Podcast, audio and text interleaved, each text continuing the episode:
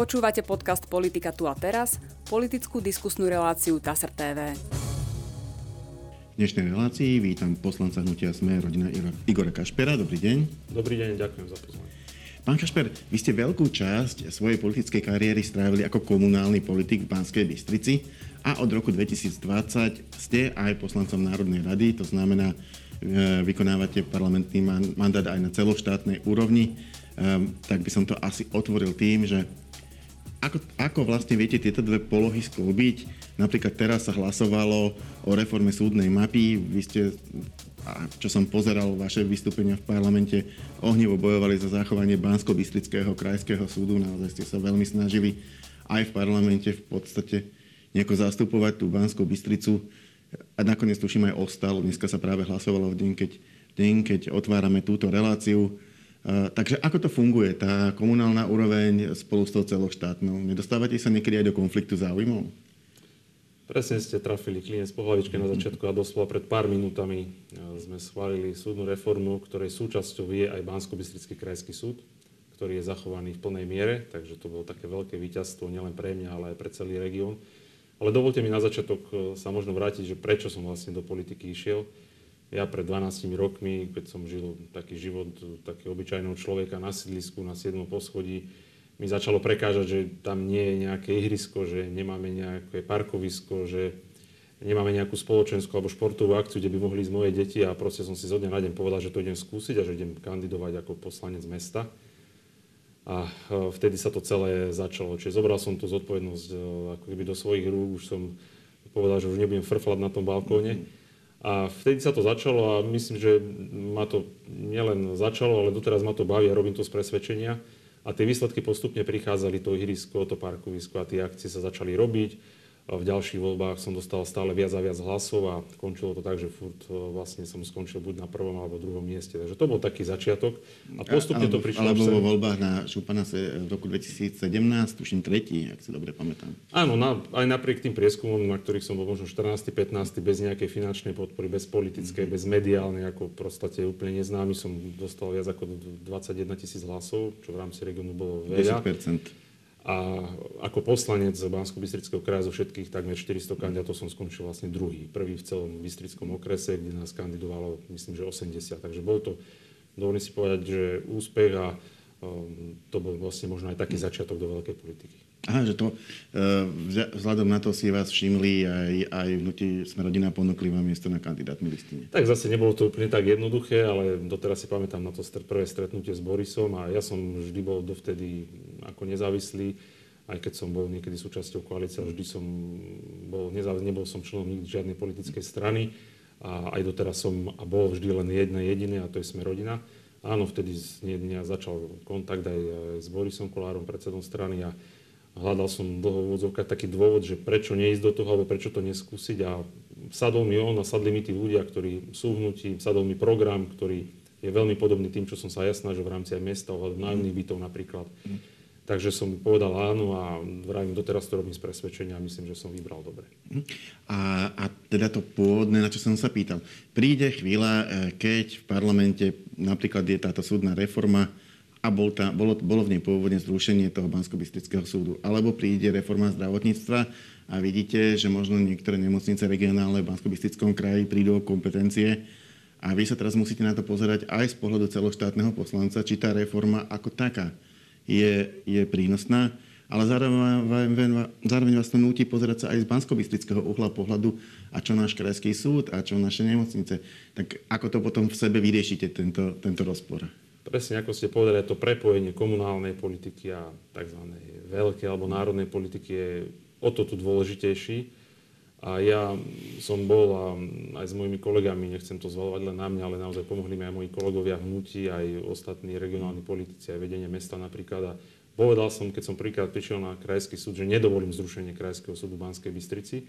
A ja z pozície poslanca Národnej rady som to mohol priamo ovplyvniť. Na to som tam bol zvolený ľuďmi v regióne, aby som obhajoval ich záujmy, aby som pomohol nášmu regiónu. A tá, ten nezmysel, ktorý prišiel z Bratislavy od stola bez toho, aby sa spýtali tých, ktorých sa to týka, bol absolútny nezmysel. Veď Krajský súd v Bystrici bol vlastne druhý najväčší na Slovensku. tým, že by sa to zrušilo alebo presunulo do Žiliny, tak ľudia z Rimavskej soboty, Brezna, Lučenca, Krtiš, ale aj, ja neviem, zvolená by chodili na odvolacie konania do Žiliny, veď to by strávili celý deň. Úplne nelogické rozhodnutie. Zároveň by sa predlžili súdne konania. Krajský súd v Bystrici existuje 123 rokov, od roku 1899. Prebehla tam veľká rekonštrukcia, dokonca aj spojený priamo s väznicou. Že tam bolo toľko argumentov, aby sme presvedčili či pani ministerku alebo ľudí z ministerstva, že som áno, veľmi ostro vystúpil aj na poslaneckom klube, aj, pri, aj u pani ministerky, keď sme o tom rokovali a povedal som, že nedovolím. Všetci moji kolegovia sa vtedy aj postavili za mňa, čo si veľmi vážim a konečne teda myslím, že nakoniec to pochopili a dnes práve naozaj doslova pred pár minútami sme odhlasovali súdnu reformu, ktorej súčasťou je Banská Bystrica a zachovanie Krajského súdu a týmto by som chcel poďakovať naozaj všetkým, ktorí, všetkým, ktorí bojovali so mnou. A teraz sa skúsme pozrieť z takého širšieho pohľadu na tieto dva roky. Sú iné, predtým ste naozaj pôsobili v komunálnej politike ako poslanec, aj ste mali ambície, teda kandidovali ste na župana, ako sme sa už pred o tom rozprávali. Teraz e, ste, ste celoštátny poslanec, máte za sebou už viac ako polovicu volebného obdobia, e, ktoré ale nebolo veľmi štandardné, treba povedať. E, ako to hodnotíte z hľadiska vašich predstav, s ktorými ste išli do, do slovenského parlamentu? Ste spokojní s tými dvoma rokmi, alebo tam vidíte, mohlo, mohlo sa to robiť inak? Aký, aký je váš, váš postoj v tejto chvíli? Treba povedať, že sme prišli presne do obdobia pandémie. Potom to obdobie pandémie vystriedalo obdobie vojny, takže sme naozaj v neštandardnej situácii, ale nechcem sa ani sa nebudem na nič vyhovárať. O súdnej reforme sme hovorili, niečo podobné bolo napríklad pri e, reforme zdravotníctva, kedy sme my v tých regiónoch boli, boli sme v tých nemocniciach, nielen súdoch, navštívili sme e, tie nemocnice riaditeľov, rozprávali sme sa s ľuďmi z regiónu a to bolo takéto prepojenie, aby sme zachránili tie nemocnice aj menšie, lebo keď sa tam náhle začnú rušiť niektoré oddelenia, tak je to začiatok konca a preto sme sa mali k tomu postavenia, ako sme mali. A z pohľadu nášho, čo sa týka hnutia, rád by som to rozdiel možno na to, čo sa týka hnutia, čo sa týka mňa osobne, tak viete veľmi dobre, že sme mali 4 veci, 4 základné veci v programe, dve sa podarilo splniť, čiže na 50% sme hlavné 4 veci splnili, a to je napravenie skrivodlivosti žien roku ročníky narodenia 57 a 63. A druhá vec, ktorá sa podarila, je zrušiť doplatky za lieky pre e, deti do 6 rokov ZTP a, a dôchodcov. A dozostali nám dve veľmi dôležité veci, ktoré ešte v tomto období sú o to podstatnejšie, keď vidíme, čo sa deje, že sa zdražujú hypotéky, že je zvýšená cena stavebných materiálov, že, sa, e, že sú zvýšené e, ceny vlastne nehnuteľnosti. A to je exekučná amnestia a výstavba nájomných bytov. Exekučnú amnestiu e, by som bol rád, keby sa aj možno venovali viac aj na ministerstve, ako samotnej súdnej reforme, ktorá mala asi 7, 7 rôznych uh, takých možností. Ale je pravda, a... že pani Kolíková nemala exekučnú amnestiu vo svojom predvolebnom programe, to ste mali vy. Nie, čiže... Áno, to je pravda, len tu chcem presne zdôrazniť, že pred pár týždňami sme už schválili jednu novelu, ktorá umožnila ľuďom v pandémii, ktorí uh, mali takéto starosti, aby tie splátky mali nižšie, to znamená, aby im zostalo viac peňazí na, na, na žitie, lebo to bolo potrebné spraviť. Takže túto jednu pomoc sme už schválili. A druhá pomoc je tu. Tu by som chcel povedať, že nie je pravda, ako niektorí hovoria, že my chceme zrušiť exekučnú amnestiu dlhý ľuďom, ktoré si narobili. To vôbec nie je pravda. My chceme im pomôcť tými nekresťanskými úrokmi, s poplatkami exekútorov, poplatkami e, úrokovými a súdnymi. Čiže aby sa nestalo, že z 500 eurového dlhu má niekto 5000 dlh a samozrejme ho to v úzokách záreže aj celú rodinu, takže v tomto je tá naša pomoc, lebo milión ľudí malo donedávna na Slovensku exekúcie, to je obrovské množstvo, dokopy je to 4 milióny exekúcií, ktoré boli. Takže toto je pomoc podstatná, ktorú chceme urobiť. A, a myslíte si, že ju stihnete v tých ďalších Určite, ja som presvedčený, že ju stihneme, ale ešte možno podstatnejšie na dnešnú dobu, ako som povedal, je tá výstava nájomných bytov. K tomu by som sa rád povenoval. Ale je pravda, je pravda, že už som aj zachytil, myslím, pána Kolára, ale nie vášho predsedu, ale Kolára Miroslava, ktorý sa pozastavoval na internete nad tým, že v, pro- v programe ste to mali, potom ste sa dostali do vlády, potom sa to dostalo do vládneho programu, potom ste e, celý prvý rok e, teda informovali verejnosť, ako to chcete spustiť, potom celý druhý rok, ako to chcete spustiť. A, a teraz je to tak, že v podstate tá legislatíva, e, dneska prešiel jeden zákon, ktorý je na to potrebný, ale ten kľúčový by mal byť na rade až na budúci týždeň. Jednoducho ešte sa, nielen, že sa nepostavil ani jeden byt, ale ešte ani len zákony nie sú schválené. Tak kde to zaviazlo? Mrzí ma, že menovec nášho predsedu, pán Kolár z Lohovca, má takýto názor, lebo tu je presne to, že bohužiaľ niektorí politici, a nechcem ich nazvať surovo, že dristači, ktorí hovoria o tom a ne, aj doslova nepostavili niekedy ani psiu budu, a veľmi dobre vedia, on je primátor, že takýto proces sa nedá urobiť zo dňa na deň. Veľmi dobre vie, že keď chce on postaviť nejakú bytovku mm. alebo rekonštruovať, že čo to všetko obnáša, a tiež ako súdna mapa pred chvíľkou, pred pár momentami sme schválili konečne stavebný zákon z dielne nášho podpredsedu vlády Štefana Holeho, čo sa veľmi teším, lebo to veľmi pomôže celému regiónu, celému Slovensku zrýchliť stavebné konania, to je mm. ten základ. Ale aby som sa vrátil k tým nájomným bytom, viete, uh, je to jedna z našich hlavných priorít, a, ak nie je teda hlavná priorita a teraz je na tejto schôdzi, kde o pár dní by sa malo dokonca už konečne o tom hlasovať, že by to malo prejsť, ja viem, že to trvalo nejaké obdobie, ale tie zákony samozrejme sa musia pripraviť. Verím, že už koaliční partneri nám dajú zelenú, že už to nebudeme musieť znova oddialovať. Ale čo je podstatné, my tu máme reálnych investorov, ktorí môžu prísť na Slovensku a chcú prísť, ktorí to sledujú. Chcú investovať 1,5 miliardy, už sa o tom hovorilo po návšteve Borisa Kolára v Rakúsku, ide o Vienna Insurance Group, ale aj ďalšie firmy, či české, či e, britské, ktoré investori tu chcú investovať. A viete veľmi dobre, ja som ekonom, a bankára, takže každá jedna miliarda investovaná na Slovensku zabezpečí približne 10 tisíc pracovných miest. A títo ľudia stávali 100 tisíce bytov napríklad v Rakúsku, takže myslím si, že je lepšie dôverovať tým, ktorí majú skúsenosť a nie možno nejakým politikom, ktorí o tom len hovoria a, a nevedia o tom nič. Takže toto je pre nás naozaj e, priorita, to sme povinni to teraz urobiť. Tým ľuďom to pomôže v tejto dobe ešte viac ako kedykoľvek predtým, keď idú ceny nehnuteľnosti, ceny nájmov, ceny energií hore, ceny stavebných materiálov a výsledok toho je to, že by približne o 30 až 40 mali byť lacnejšie ten najmä ako komerčný. Čiže je toto pravda, je, je, že v Rakúsku je tento systém uh, už dlhé roky zabehnutý. Uh, tam, tam veľké množstvo ľudí, hlavne mladých ľudí, uh, ide, ide do toho s tým, že dostávajú tieto nájomné byty a majú k tomu ešte to, neviem, či bude aj u nás, také, že po istom počte rokov, keď má ten byt prenajatý, si ho môže odkúpiť za zvyškovú hodnotu. To znamená, v podstate to pre niektorých je to výhodnejšie ako brať si hypotéku, lebo ako keby neriskujú. Sú v podnajme, e, a môžu z neho odísť do nejakého iného, ale pokiaľ v ňom zostanú, dokonca sa vedia dostať až k tomu, až k kúpe toho bytu. Tak to je ale rakúsky model, neviem, aký bude náš. Táto otázka je otvorená, ale inšpirujeme sa tým rakúskym modelom, to nie je teda tajomstvo nejaké. Aj tí investori sú odtiaľ, majú s tým no, vrajme skúsenosti, takže myslím, že je to na dobrej ceste. Verím, že už konečne začneme a budúci rok e, aby sme mohli prvé byty otvárať. Mm. Poďme ešte k tomu, k tomu volebnému obdobiu. Stala sa totiž to jedna vec, ktorá sa stať asi, asi nemala, respektíve nikto ju nechcel. Slovensko sa veľmi zadlžilo. Je to v dôsledku toho, že jednoducho ako každý štát, aj my sme potrebovali nejakým spôsobom kompenzovať tie škody, ktoré spôsobovala pandémia. Ale fakt je taký, že dlh narastol zo 48% aktuálnych 63 a stále nie sme úplne, e, úplne, e, úplne z toho vonku, pretože pandémia odchádza, ale máme tu Pán Sulík, keď tu bol, tak povedal, že je to možno ešte väčší problém, ako bola pandémia, môže byť ekonomické dopady vojny na Ukrajine. E, takže chcem sa opýtať, čo teraz? Kompenzovalo sa v čase pandémie, stalo to strašne veľa peňazí, ale teraz by bolo treba kompenzovať zas, pretože máme obrovskú infláciu rastú, rastú no naozaj zo dňa na deň rastú ceny. Pamätám sa svojho času na pumpe, mi hovorila pani, pani pumparka, že kupujte, kupujte ráno, lebo večer už to bude drahšie. Uh, tak, tak čo teraz? Ako, ako strážiť, aby, aby sa nerozpadol uh, štátny rozpočet, aby sme nešli gréckou cestou a zároveň pomohli tým ľuďom, ktorí, ktorí sa dostanú do, do vážnych problémov? Tu treba na začiatok povedať, čím sa oháňajú hlavne opoziční politici, že aký máme dlh, e, že oni dozdávali krajinu so 48% dlhom. No ja by som sa na ich mieste hambil, pretože ostatné krajiny, napríklad Česko, keď vieme veľa krát príklad z Česka, v Česko v tom istom období malo, alebo malo verejný dlh na úrovni 30%.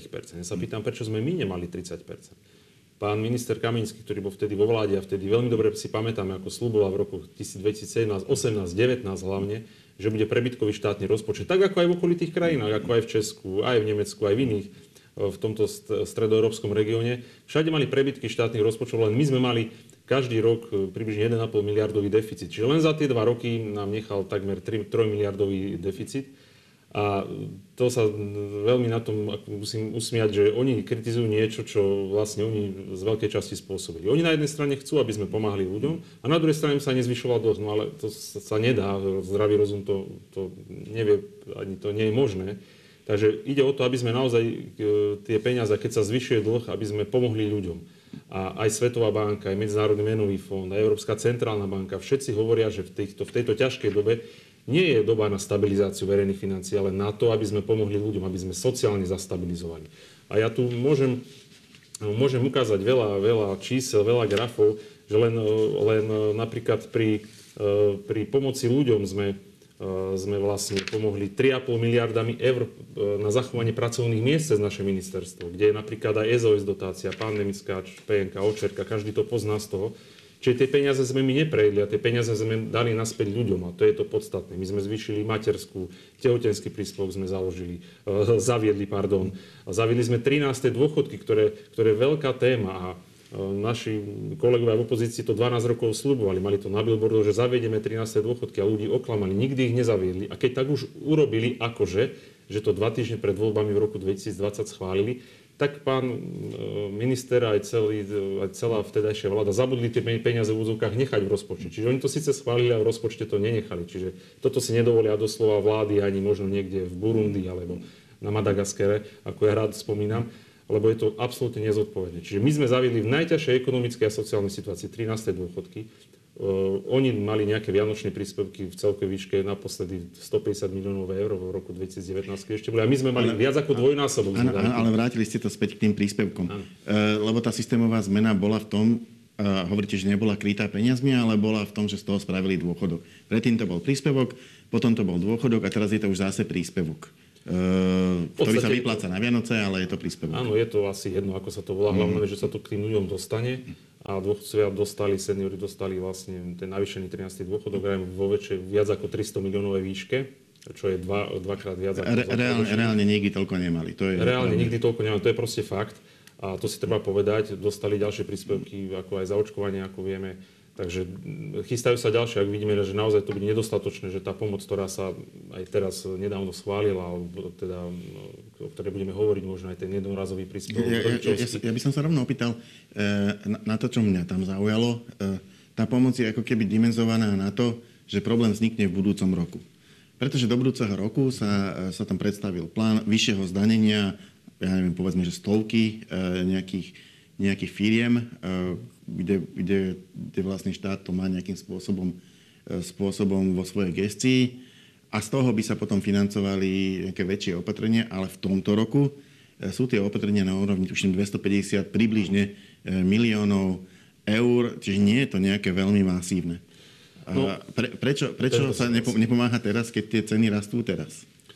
Tu by som to trošku opravil, lebo ono to možno vyzerá tak, že tento rok sa pomáha iba 250 miliónov a budúci rok 1 miliarda. No, v prvom rade to preto, že tento rok e, to spúšťame od 1.7., mm. čiže len na pol roka.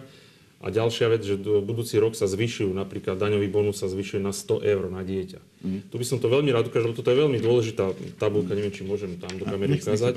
Uh, tu je veľmi dôležitá tabulka, kedy vidíme, že prídavok na dieťa, ktorý je doteraz necelých 26 eur, bude 30 a od 1.1.2023 40 eur. Ale daňový bonus, čo je možno ešte dôležitejšie, stúpne zo 47 eur na 100 eur od budúceho roku. Plus budúci rok sa zavádza aj služby deťom, preto je ten rozdiel miliardový na 60 eur e, tiež mesačne na dieťa.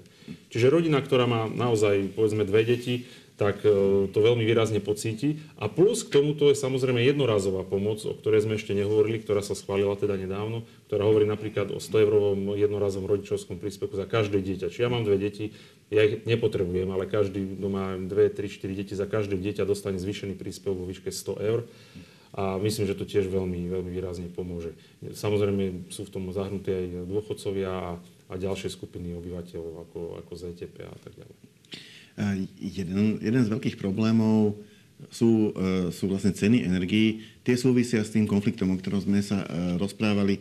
Práve v týchto dňoch preletela mediami správa, že, že Ruská federácia zastavila plyn Poliakom aj Bulharom, pretože neboli ochotní zaplatiť zaň v rubloch túto požiadavku nad rámec podpísaných zmluv si Ruská federácia jednoducho stanovila a, a trvá na tom, aby sa to splnilo. U nás zatiaľ ten problém ešte nenastal. pretože, pretože ministerstvo hospodárstva zaplatilo ako keby v predstihu, keď sa ešte dalo platiť eurami, ale, ale čaká nás to možno o mesiac. Ako, ako by sa mal tento problém riešiť? Tu treba spomenúť, že naozaj momentálne nám nehrozí nejaká energetická chudoba, alebo že by sme museli ľudí nejako strašiť, že tých zásob je pomerne samozrejme ešte dosť. Ale treba si povedať, že je to problém, netreba sa akože predtým zakrývať a tu určite my budeme súhlasiť aj s pohľadom samotnej Európskej únie, ktorá si dala taký horizont do roku 2026-2027, kedy by sme sa mohli odpojiť od ruskej ropy a plynu. Pre nás je ale podstatné to, aby sme boli nezávislí, aby sme neboli vydieraní tým, že môžeme odoberať e, tieto základné suroviny len od jednej krajiny, ale aby sme, aby sme sa mohli sami rozhodnúť, čo je pre nás výhodnejšie, nielen finančne, ale možno aj geopoliticky. Čiže nejaký rok to mm-hmm. samozrejme bude trvať. Hej. Nedá mm-hmm. sa to odpojiť, nie, to si zase nemôžeme teraz myslieť, že zo dňa na deň sa, sa môžeme odpojiť. My si ropu môžeme dovážať tankermi napríklad z Chorvátska alebo ropovodom Adria. Mm-hmm ale napríklad naša, naša technológia je nastavená na tzv. ťažkú ropu z Ruska a, a tá reorientácia na ropu inú je, je oveľa komplikovanejšia.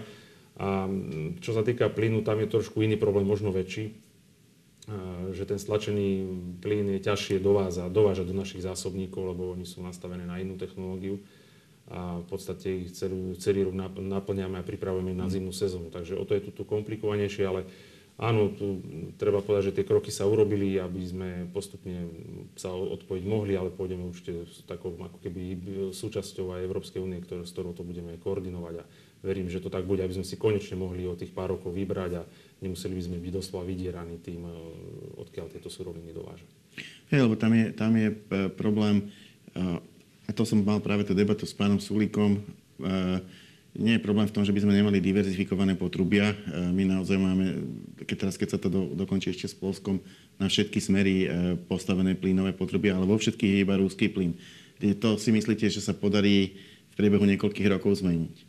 No, určite áno, veď na tom sa bude pracovať, vravím nielen my, ale aj, ale aj Európska únia a všetky krajiny, ktorých sa to týka, lebo všetci pochopili, že ten stav, aký je teraz, asi nie je dobrý a keď nastane takáto situácia, o ktorej bohužiaľ nikto nečakal, že takéto niečo nastane, tak teraz sa to vracia a chceme byť v tomto naozaj nezávislí a, a hlavne, hlavne chceme, aby, aby sme si mohli vybrať, aby sme neboli vydieraní, ako som spomínal. Tu treba ešte, pardon, jednu vec povedať, že keď už hovoríme o takýchto mm. energiách, že je veľmi dôležité, čo spravila vláda, že sme zastropovali ceny elektrickej energie na najbližšie dva roky, lebo to sa prakticky nepodarilo skoro žiadnej inej vláde a toto je veľmi podstatné, aby tí občania nepocitili to navyše. Pokiaľ, pokiaľ samozrejme týka sa to elektriny pre, pre rodiny, to znamená, firmy sú aj tak, v podstate musia sa vyrovnať, vyrovnať s trhovými cenami. Ale je to ešte v tomto otvorená otázka a vravím, ako náhle budeme vedieť nejakým spôsobom znovu pomôcť, lebo viete, nie všetky strany a koalície sú ochotné pomáhať. My sme sa tu rozprávali o nejakom tom balíku, ale je proste známe, že to podporilo, alebo to presadzovali tri strany koalície, vrátane nás, alebo vrátane hnutia Smerodina. No, to, to, otvára, to, otvára to ešte jednu otázku potom v súvislosti s týmto balíkom. Rozprávali sme, sme sa pred chvíľkou o ňom či v parlamente bude mať dostatočnú podporu. Pretože SAS e, stále, pre SAS zase tých 250 e, e, v podstate je, je priveľa. Je priveľa, zdá sa im, zdá sa im to byť, byť proste neoprávnená suma a hlavne sa im ale nepáči potom ten budúci rok, pretože súvisí so zvyšovaním daní. A to je jednoducho ich základný programový pilier, že, že, že oni jednoducho nikdy nepodporia zvyšovanie daní, tak, tak schválilo sa niečo, prejde to v parlamente? No ja verím, že áno. A viete, pre niekoho je veľa pomoc 250 miliónov ľudí, no pre nás to nie je veľa. My by sme si vedeli predstaviť oveľa viac, keby sme ten už mali väčší a mohli by sme dať ľuďom viac, tak by sme boli radi. Ale tu si musia politici vybrať jednoducho, že či sú na strane nejakých 100 firiem, ktorí zarobili na pandémii, to si povedzme otvorene, lebo niektoré firmy aj za, za, zarobili, a im nejakým spôsobom zvýšime trochu daň, aby sa podelili s tým svojim ziskom voči ľuďom. Takže pre mňa je podstatných 5,5 milióna ľudí na Slovensku je podstatnejších ako možno 100 firiem, ktoré by mohli byť v tomto naozaj e, solidárne, mohli by to pochopiť, že keď niekto zarobí na pandémii, lebo ako väčšina firiem bohužiaľ e, mala znížené príjmy, tak niektoré sú aj také, ktoré na tom zarobili, tak si myslím, že je, že je solidárne a ľudské a sociálne sa to podeliť a radšej určite zoberieme v vozovkách nejakú časť týmto najväčším firmám. Nechcem teraz hovoriť konkrétne o ktoré, lebo o tom to budú predstavovať kolegovia z vlády. Sú tam ale samozrejme, sú tam monopoly, sú tam oligopoly. Takže lepšie to, tie peniaze zobrať stáť a dať ich ľuďom. Určite to lepšia cesta, ako neurobiť nič. A tá cesta v parlamente bude teda bez SAS? No tak dúfam, že zmenia ešte názor, mm. že zmenia názor, lebo tá daň sa akože ne, ne, nemeníme teraz nejaké, nejaké dane plošne e, pre všetky firmy, mm. ale vrajím len pre tieto e, sa to bude pripravovať, takže verím, a možno sa pridajú aj kolegovia z, opo- z opozície, pardon, a verím, že takúto, e, takúto dobrú vec pre ľudí si neviem predstaviť, že nepodporia. Neviem, ak sa pre, pozrú do zrkadla alebo pred svojich voličov aj kolegovia možno z, z SAS, keď to nebudú chcieť podporiť, lebo ja si neviem predstaviť, že také môže vôbec niečo nastať. Takže my to určite podporíme a čím viac peňazí vieme dať ľuďom, tým to bude aj pre nás lepšie, aj pre ľudí a budeme eh, na tom robiť tak ako doteraz, lebo my to máme, proste sme strana, ktorá sociálne opatrenia veľmi presadzuje a môžeme o, o nich hovoriť veľmi dlho. A tak dám doplňujúce ešte aj k tým bytom. Kedy podľa vás je, je reálne, že bude postavený prvý štátny nájomný byt so znížením teda nájomným na základe e, tejto vašej schémy? No, ja som veľmi optimistický, ak sa schváli tento týždeň zákon, alebo možno budúci týždeň, kedy príde nárad, hmm. že začnú jednotlivé procesy. E, nechcem povedať, že sa začne stavať na jeseň, ale verím, že prvé byty určite budúci rok budeme odozdávať a e, či ich bude tisíc, 10 tisíc alebo 20 tisíc, fur je to viac ako 0, 30 rokov sa tomu nikto nevenoval, 30 rokov v podstate všetky vlády od toho dávali ruky preč ale keď vôbec začneme ten systém, začneme ten spôsob, ako tie byty stávať lacnejšie pre ľudí, tak myslím, že to bude veľké víťazstvo pre všetky. A týmto naozaj chcem aj vyzvať aj koaličných a opozičných poslancov, aby nám to nie, aby to neblokovali, ale aby opačne, aby pomohli.